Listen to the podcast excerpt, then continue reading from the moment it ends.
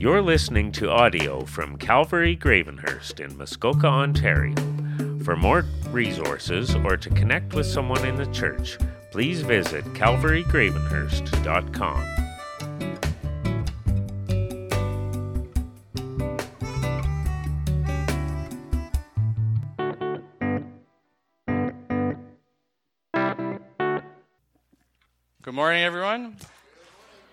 is Dustin Good. If I haven't met you yet, one of the pastors here. Just thank you so much, Alyssa and Steph, for leading us in the high praises of God. And um, I just wanted to say, too, about Mile One Mission.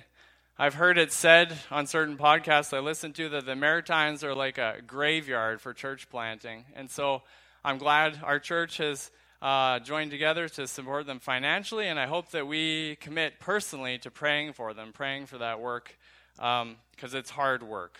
It's hard work over there in St. John's. Uh, we're going to continue on in the Sermon in the Mount. So if you could open your Bible, or if you didn't bring one, these are in the chair in front of you. And uh, open it to Matthew 5, which is on page 858 in the church Bibles. And if you don't have a Bible, of course, you can just take that one home with you, the one from the seat in front of you, as our gift to you. So I'll just find my spot. And then uh, let's pray. We'll pray to begin looking at God's Word.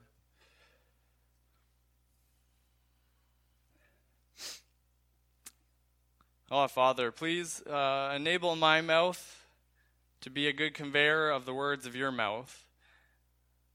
Please help our ears too, even as I've studied, the ears of my heart, so to speak, have been opened, and I pray that that would be the same for the people listening here today, that I would say things for the benefit of all the sheep gathered here and people that are wondering about Jesus, maybe people that haven't been to church in a long time, whatever, that you would that you would encourage, that you would convict, and maybe that you would even save a life today.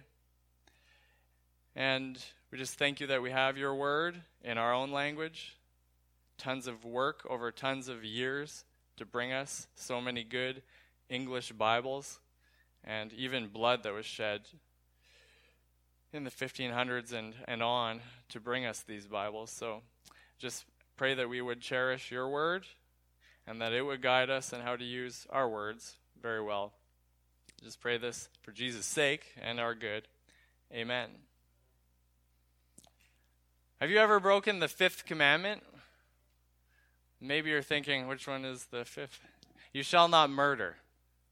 Well, most of us, I'm pretty sure, would reply with a quick and confident no. No, of course. I've never taken the life of another human being, I've never murdered. And when we think of our besetting sins, the ones that are that are hardest for us to put off, murdering is not usually on that list. It's like not really hard for me to stop murdering. And I should say, all of us can go days, months, probably even years without ever having murdered anyone. Or so we think. In our passage today, Jesus is about to blow the doors off our definition of murder. And I wonder how we'll see ourselves after we learn from him. And I wonder if his sacrifice, therefore, will become much more dear to us as we explore this passage. Before we get into it, Matthew, it's Matthew 5:21, that's where we'll be starting. But before we get into it, I just wanted to say how much I love Pastor Ben's choice of title for the Sermon on the Mount, the Manifesto of the King. I know he introed that a long time ago, but I think it's perfect. And if you've forgotten what manifesto means, it means the public declaration policy, and aims. And king is the Lord of the land. So you put those things together. It, this Sermon on the Mount is the public declaration of the policy and aims of the Lord of the land. Right? So these aren't just like some suggestions from some religious guru or something like that. What we've been studying in this series is not just a bunch of hot tips and advice from Jesus. They're non negotiables. They are the law of the land of the kingdom of heaven. With the first few sermons, Ben, I thought, very well, masterfully brought out what we are as citizens in that kingdom. What we are. There has to be, like Alyssa was talking about, there has to be a change in the heart It Doesn't matter what we do on the outside if there's no thing that we are, a new thing that we are. But in Ben's sermon last week, and then continuing on for quite a while, Jesus is going to be showing us what we do as citizens. Once we become a citizen, here's what we do. Here's the life we live. This is what a citizen does of the kingdom of heaven. This is how you can recognize a citizen of the kingdom of heaven. They are obeyers of Jesus. And they'll strive to use even every word that's coming out of their mouth in submission to the King of heaven. So let's read the text, and then, then we'll, uh, yeah, pick it apart in three sections, kind of. So this is what we got for today. Matthew 5:21. You have heard that it was said to our ancestors, "Do not murder." And whoever murders will be subject to judgment. But I tell you, everyone who is angry with his brother or sister will be subject to judgment. Whoever insults his brother or sister will be subject to the court. And whoever says, You fool, will be subject to hellfire. So, if you're offering your gift on the altar and there you remember that your brother or sister has something against you, leave your gift there in front of the altar. First go and be reconciled with your brother or sister, and then come and offer your gift. Reach a settlement quickly with your adversary while you're on the way with him to the court. Or your adversary will hand you over to the judge, and the judge to the officer. You'll be thrown into prison. And truly I tell you, you will not get out of there until you have paid the last penny. If you got a bulletin, you might have noticed that I named this sermon The Religion of the Tongue. The religion of the tongue. And at first glance, you might be thinking, well, why religion? Why tongue? Well, throughout a large portion of the Sermon on the Mount, Jesus is actually arguing for a true or a proper religion. I know religion generally in our culture, it's, it only has negative connotations, it seems like. But biblically defined, religion is just what you do with your faith. That's what religion is. As in James 1 26 to 27, he says this If anyone thinks he's religious without controlling his tongue, his religion's useless, and he deceives himself. Pure and undefiled religion before God the Father is this to look after orphans and widows in their distress, and to keep oneself unstained from the world. So, religion's what we do with our faith. And why tongue? Why am I focusing in on the use of the tongue when the paragraph heading, at least in the church Bibles, it, you'll see there it says, Murder begins in the heart? that paragraph heading would seem to lead us in a different direction than the tongue, like our, our thought life or what's going on in our hearts and stuff like that. But let's walk through the passage and I'll show you why I think Jesus is talking about our words here. So you look in verse 22, it says, Whoever is angry with his brother or sister. Well, how are we most often angry? Like, we don't go right to fists and knives. we start with angry words. That's usually how anger shows itself. Again, in 22, whoever insults his brother or sister. How do we insult? We'll do that with our tongues. Moving on, it says, uh, whoever says, you fool. Again, the tongue. Whoever says, you fool. Then in 23 and 24, we're told to reconcile with our brother and sister. How are we going to do that? Well, it's with the use of our tongue. With our tongue, we're going to confess to them and, and speak humble words to them and verbalize our desire for reconciliation. And then finally, in 25, we're told to reach a settlement quickly with our adversary. How are we going to do that? That's with some very skillful use of the tongue. So, as I've mulled this over and I've meditated on it, and I've just come to see that Jesus is teaching both first negatively, then positively about the use of the tongue in the kingdom of heaven. He's teaching us how to use our tongue religiously. So, the first or the second part, that was kind of showing the tongue, showing the tongue in the passage. Now we're going to move to bridling the tongue, which is where Jesus starts. What sort of things we need to stop from letting come out of our mouths? Jesus first gives us three warnings concerning our tongue. These warnings, I think, are meant to jolt us, to, to wake us up, so that we treat our words more seriously. They help us to see the value that God places on our words and on our speech. Jesus begins by reminding us that a murderer was subject to judgment. that being the judgment of death. In the Mosaic law, if you murdered, your life was taken away as payment. Then he goes on to say that anyone who has an angry tirade against his brother or sister will also be subject to judgment. The same judgment as a murderer. It's the same Greek word in both of those judgments. Same Greek word. So murdering and angry outbursts are on par in Jesus' view. Because both of them are, are taking life from someone, just in different ways, but they're both taking life. These warnings have been very personally convicting to me because I'm not good with my words, especially at home. My daily battle is with my tongue, and it's often the first item in my morning prayer. That I could get to the end of the day without having to repent of what I've said or how I said it. Particularly, then, of course, with my wife and my children, my words are an area that I've done great harm. And there's innumerable reasons that Jesus had to suffer and die to ransom me from the punishment I deserve for the things that have come out of my mouth. And so it's a strange providence of God that I should be chosen to speak on this passage. I think that's ironic almost. But for all that, I claim his cleansing blood, and I'll still seek to kill the sin that is eagerly jumping, trying to jump off my tongue. So Jesus takes us through these three categories of bad speech, accompanied by three levels of judgment for that speech. The severity of the judgment accompanying each category of speech shows their sinfulness. Because, like, paralleling the Jewish system of law in the days of Jesus, um, corporal offenses, the punishments went from beheading to stoning to burning, eh, burning alive in the valley of Hinnom. And in the same way, Jesus is going from being subject to judgment, to subject to the court, to subject to hellfire. He's signifying the heightened offense of each of these categories of sinful speech. So, yeah, each category we engage in is damning, but some are more sinful than others. Accordingly, greater damnation, greater punishment is reserved for those whose sins are greater. And Jesus shows which sin is most sinful by showing us which punishment is most dreadful. And, and, why am I focusing on that? Maybe you've heard, and I definitely have growing up in the church, people say, like, all sins are equal. Or there isn't one sin worse than another sin. But I don't think that's what Jesus is saying here. It's true that all sins deserve the wrath of hell, but not all sins deserve the same wrath in hell.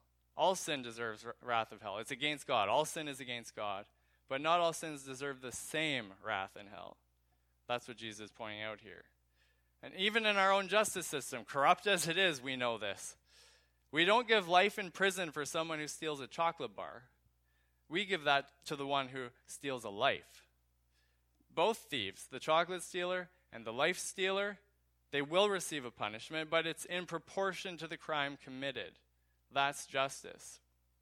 And that's what Jesus, I think, is talking about here.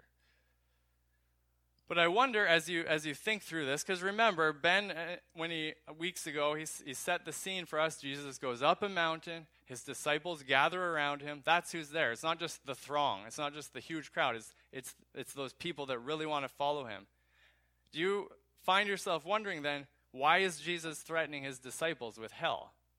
Like, what is going on here? What, what about grace and forgiveness? What about his atonement that he was soon to accomplish on the cross? What's it all mean? Well, I've come to see that the warnings in the Bible, and there's lots of them, they're just as much for believers as they are for unbelievers. Because don't forget, Judas was up on that mountain, and there was probably others that fell away that were up on that mountain with Jesus. So those warnings are for both groups, believers and unbelievers. For for an unbeliever, if there's anybody here who isn't following Jesus yet, then the warning of Jesus of hellfire and stuff is is to tell you of what's coming for you for the life you've lived and how it will one day overtake you if you don't run to him for salvation. That God's being patient with you. He's being patient with you that you might turn to him. And then on the other side for the believer, the warnings are meant to keep us from turning God's lavish grace into cheap grace.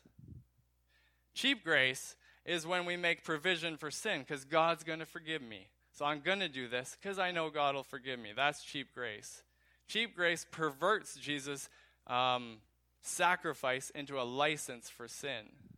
But lavish grace, it gives us full pardon and bountiful mercy that we might no longer live to sin, but to God. That's the goal of lavish grace. Lavish grace propels us to live out a life of righteousness that could surpass even the scribes and the Pharisees, but springing from a heart of love for God rather than a heart of self righteous law keeping.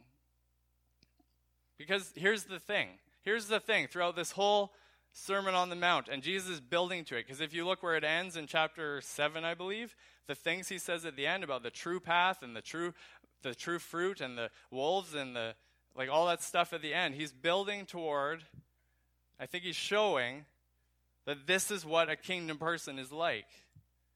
Because an encounter with God should change us. Change us from the inside, it'll show on our actions, it'll even show on our mouths.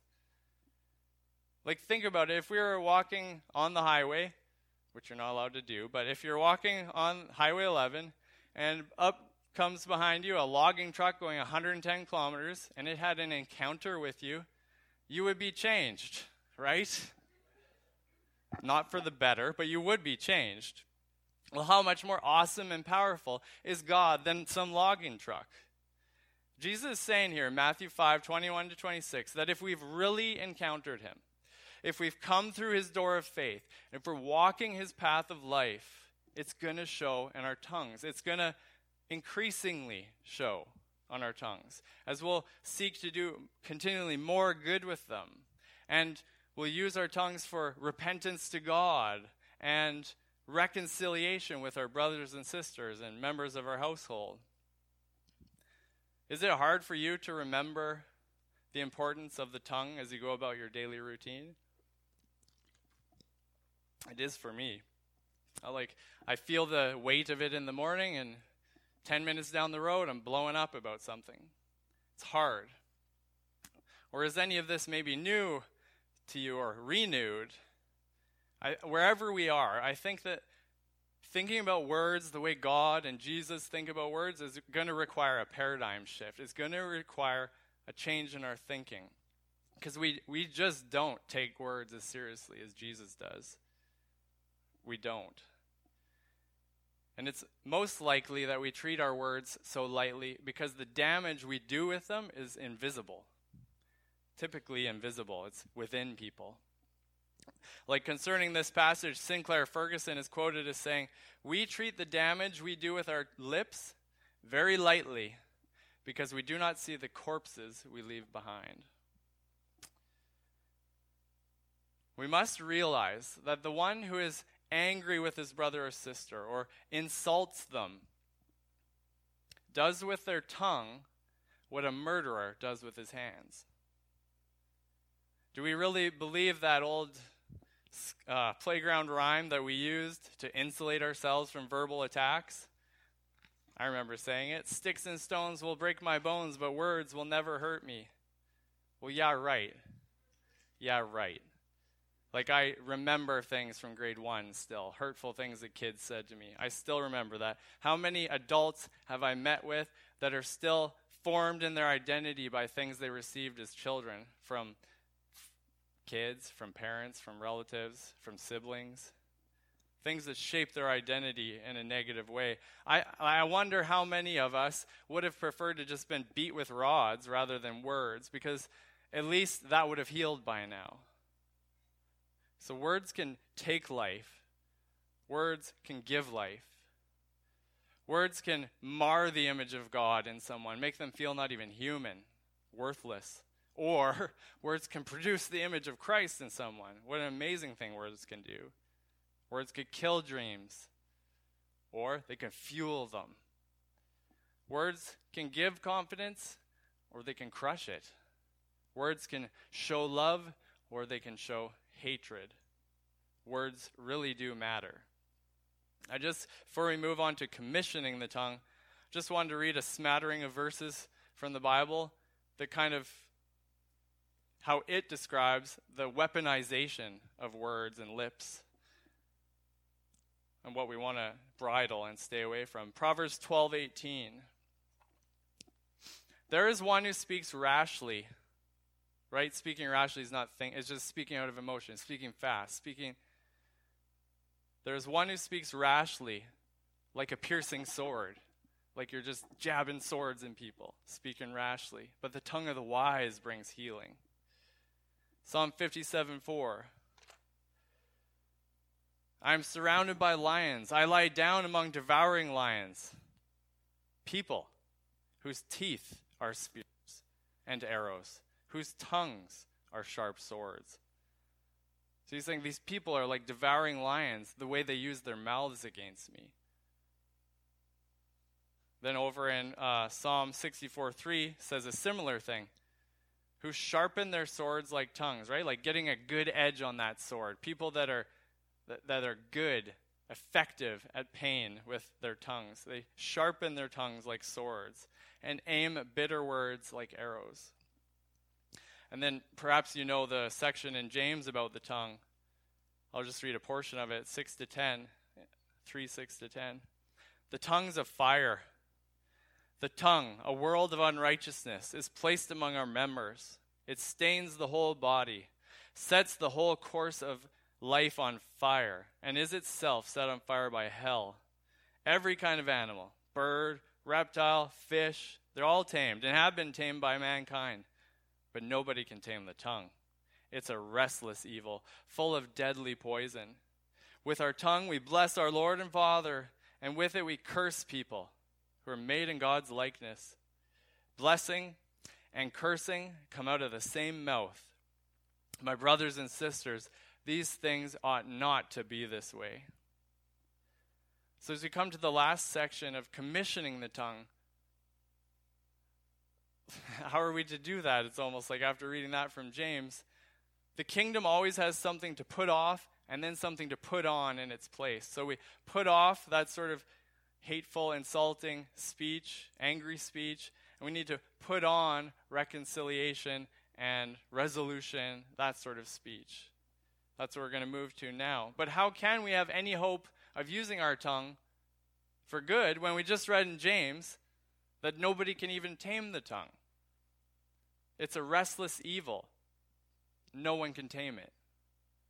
Like, how are we going to have a tongue of righteous of the righteous that's like choice silver as in Proverbs 10:20 or or feed many with our lips as Proverbs 10:21 or bring healing like Proverbs 13:17 or spread knowledge as in Proverbs 15:7 or have gracious words that are like a honeycomb sweetness to the soul and health to the bones as in Proverbs 16:24 or only speak what is good for building up someone in need as we hear in Ephesians 4:29, or sustain him with a word who is weary, as in Isaiah 54, or here in our passage, Matthew 5:24, how are we going to reconcile with our brother or sister, or come to a speedy resolution with an adversary, as in Matthew 5:25? Like, how can we have the tongue of heaven? How can we tame that little beast in between our teeth? How can we use our tongue religiously? Can you imagine having a tongue like Jesus. I found a passage that I think is very helpful in Colossians. Let's flip over to there. Colossians is on page 1045 in the church Bibles about how, how we can do this, how we can have a tongue that does good and increasingly more good. Colossians 3 16 and 17. Kind of read it and pick it apart as we go. I feel like it's sort of if you're it's sort of like a recipe. Put all these ingredients in, and we're going to have good results. Colossians 3:16 to 17. Let the word of Christ dwell in dwell richly among you. Let the word of Christ dwell richly among you. And in my other translation it says let the word of Christ dwell richly in you. So, both of those things, I think, is what we want. We want the Word of Christ dwelling richly in us, and if it's doing that, then it's going to be richly dwelling among us, too, as a people. we got to get more Word into us. We got to get it in by reading it. That's why we started the Bible reading plan. We got to get it in by memorizing it. That's why we're memorizing the history of redemption. That's why Ben and every and Mark and me we work hard on these sermons to get word into people. That's why uh, we encourage you in your own time in the Word and not just bite size. Like really dig. You need more Word in you. You need to cultivate it so it dwells richly in you. Then in all wisdom, teaching and admonishing one another through psalms, hymns, and spiritual songs so we got the word of Christ dwelling richly in us and amongst us. Then when we open our mouths, good things are pouring out in teaching of wisdom and admonishing. And even what we're doing, like on Sunday when we sing, we're definitely singing to God, but we're also singing to each other. We're also teaching each other through the songs. So think about what you're saying. We're singing it to each other. We're teaching. We're making the word of Christ dwell amongst us richly by singing. And then this, and 17, and whatever you do, in word or in deed, whatever, do everything in the name of the Lord Jesus, giving thanks to God the Father through him. So that needs to be our mindset. Everything I'm doing, name of the Lord Jesus, richly, word of Christ richly dwelling in me. This is how I want to act. The, in the name of Jesus, all those things working together. So, as the word of Christ dwells in us richly and amongst us richly, we're going to have the necessary ingredients to reconciliation and restitution.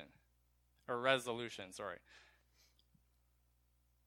One of my ministry convictions is definitely that people need more word, not less. You don't need more of Ben or Mark or me. You don't need more programs. You don't need more vacations. You need more word. The words are food it's our strength, it's our guide. The more word you've got in you, the more it dwells richly among you and in you, the more good you can do. That's just what's going to happen. So, as the word dwells in you richly, it'll keep you soft to the promptings of God. And it'll keep you humble and it'll keep you teachable before Him. So you can be molded how He wants to. You won't be fine with coming to church to offer your gift to God while your brother or sister have something against you. And because Jesus put aside so many things to reconcile you to God, then you will put aside whatever you need to to reconcile with your brother and sister. And then you'll go to them, instructed by that good word. Use your tongue as a tool to promote life and flourishing for the good of the other. And we shouldn't let conflicts keep us from church. We need to deal with them or, or, or from communion or from fellowship. That's why, that's why it says in Matthew 5 there, then come and offer your gift. So leave it there, go deal with it, but then come back. So as we drive to church, we should be thinking through the week. And most of us probably don't need to think back that far. Who have we wronged? Maybe we need to seek reconciliation with our, our wife or our kids, or maybe another member here at Calvary. Maybe we used our words for manipulation, or Maybe we just put somebody in their place rather than correcting them for their good. We just let them have it. Maybe we need to do this Saturday night so we're really ready for church Sunday morning. Deal with these things. The point is is that when our mouths get us in trouble, they cause a conflict, or when someone else's mouth maybe has hurt us, Jesus is saying it's important enough to deal with it immediately even impor- so important that we would interrupt our worship of God to go deal with it. We're here to offer our thing, and we remember, no, deal with it now. That's what Jesus is saying. That's how important it is. Get it sorted, renew fellowship, then come back and offer your gift to God. Of course, we also need to keep in mind that the Bible says love covers over a multitude of sins, right? So not every little thing needs to be dealt with.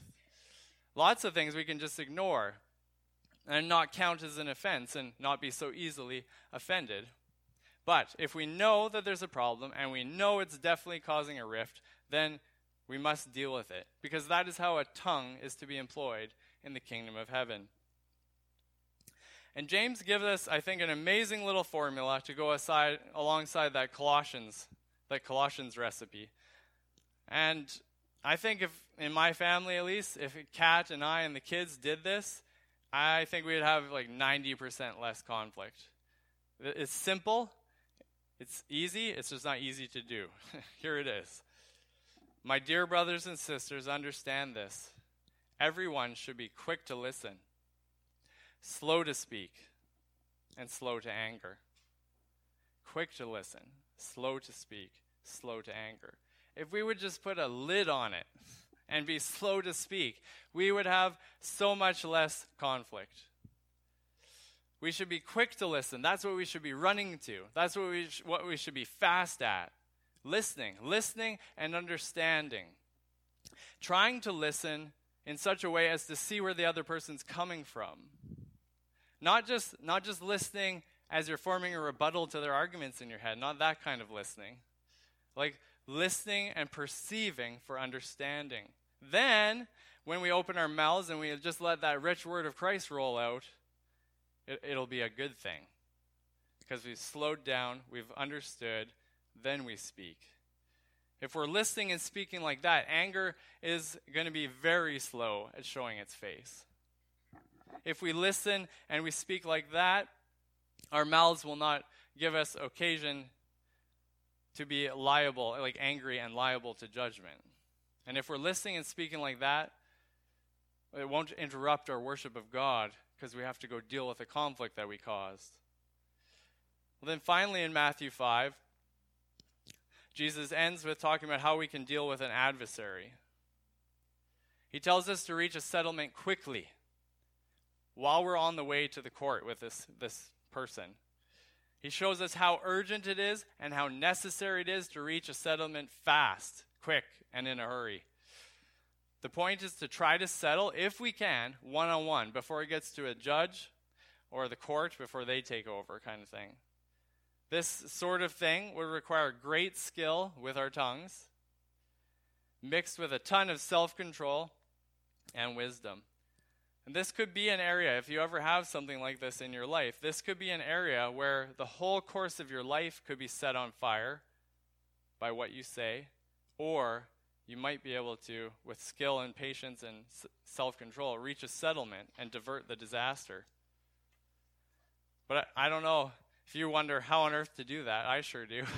I think of that scenario, I'm just like, ah, I don't know. Guess I'm paying the penalty because I don't know what to. I could I could be silent, but what do I say?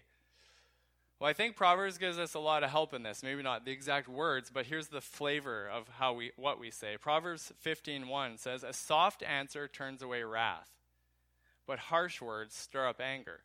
So, with an adversary, we're not repeat, we're not giving fire for fire. That's not going to help anything. It's actually a soft answer that will turn away the wrath. Or Proverbs 16:14, "A king's wrath is a messenger of death, and a wise man will appease it."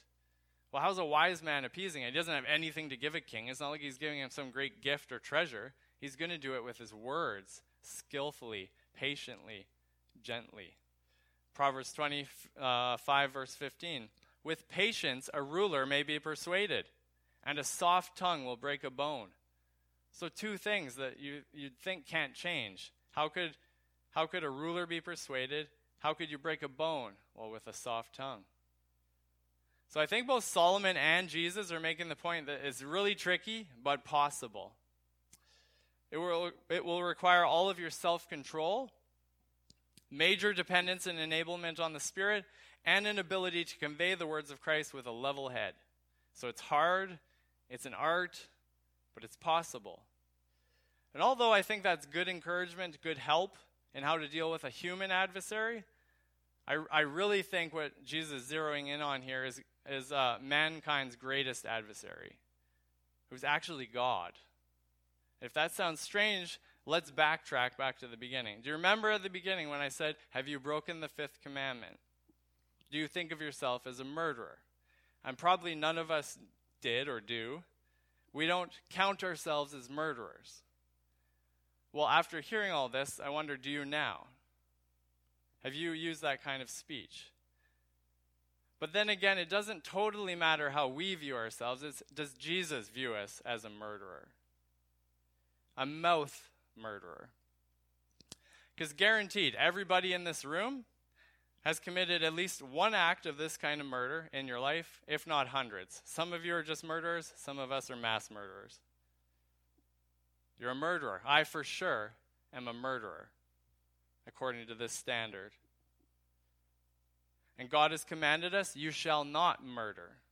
And Jesus informs us that God views angry, insulting, hateful words as murder. So we have a big problem. It's a God sized problem. We have God as our adversary. And if justice were to be the only voice in the matter, we should be thrown into hell, like it says, until we paid the last penny, which we would never do, because our crimes are against an eternal God of eternal worth, and therefore finite little things like us could never pay that eternal debt. We would never get out, and we should never get out. But God, whenever you see that in the Bible, that's, that's an awesome point. But God in his mercy, has postponed the course of judgment. He tells you to reach a settlement with him quickly while you're on the way to the court. The, life is, uh, the way is your life, and the court is at your death. And if you haven't yet come to Christ for mercy, you shouldn't delay. If you are here and you're not yet following Jesus, you should not delay. You should come quickly because you don't know how much longer your way is. Will you be alive many more years or days, hours? You don't know. You don't know. Don't pass it off saying, Oh, I'll reach a settlement with God tomorrow. That's presuming upon the patience of God. You need to reach a resolution before you make it to God's court. Because when that happens, when we die, that's it. That's too late. Our adversary will hand us over to the judge, and the judge will throw us into prison. So, what are you to do with that information if you're still in your sins? If you haven't fled to Christ? I think 1 John 1 9 is amazing for unbelievers and believers alike. It says this If we agree with God about our sins and confess them, so maybe even this morning we're being convicted by the Spirit in our heart about the words we've used. And yes, I am a murderer. And you say, Yeah, God, you're true. That's true about me. I confess it. Then guess what? He's faithful and just to forgive you your sin. And not just to forgive you, to cleanse you throughout the course of your life from all unrighteousness. Not just, I forgive you, now get out of my sight. I forgive you, you're my child. I will change you into the image of Christ. It's amazing. What are we to do with that information if we're already in Christ? I'd say use it. Use it to deepen your repentance and your faith. You now know, along with all the other sins you knew God forgave you about, that He also forgave you, likely as a murderer. Let that infuse your worship of a God of such grace that Jesus died on the cross even for murderers. If anybody wants to know more about this, or if you want to know what it really means to trust in Jesus and how to do that and what it looks like, myself and any of the elders who are here would uh, will be up front. We'd love to talk with you or pray with you, pray about anything this morning. Or, of course, if you'd like clarification on anything that I said this morning, because I can't cover it all and I can't cover all my bases in 38 minutes, so I'm available. Um, I just would like to pray and then we'll be dismissed.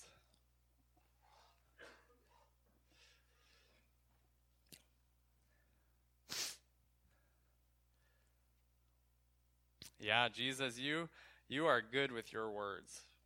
You know how to use them like a surgeon would. Not like a not like a warrior in us, not hacking and slashing like a surgeon to cut out the cancer of sin. And I just pray if anybody else has a huge struggle with words like I do and want to have the kingdom of the heaven reflected in what we say, I just pray you give them great grace and great strength to keep coming to you in confession, to keep coming to you for forgiveness and cleansing. And I just pray that we would use our words at Calvary very thoughtfully, very purposefully, that we would in, indeed be slow to speak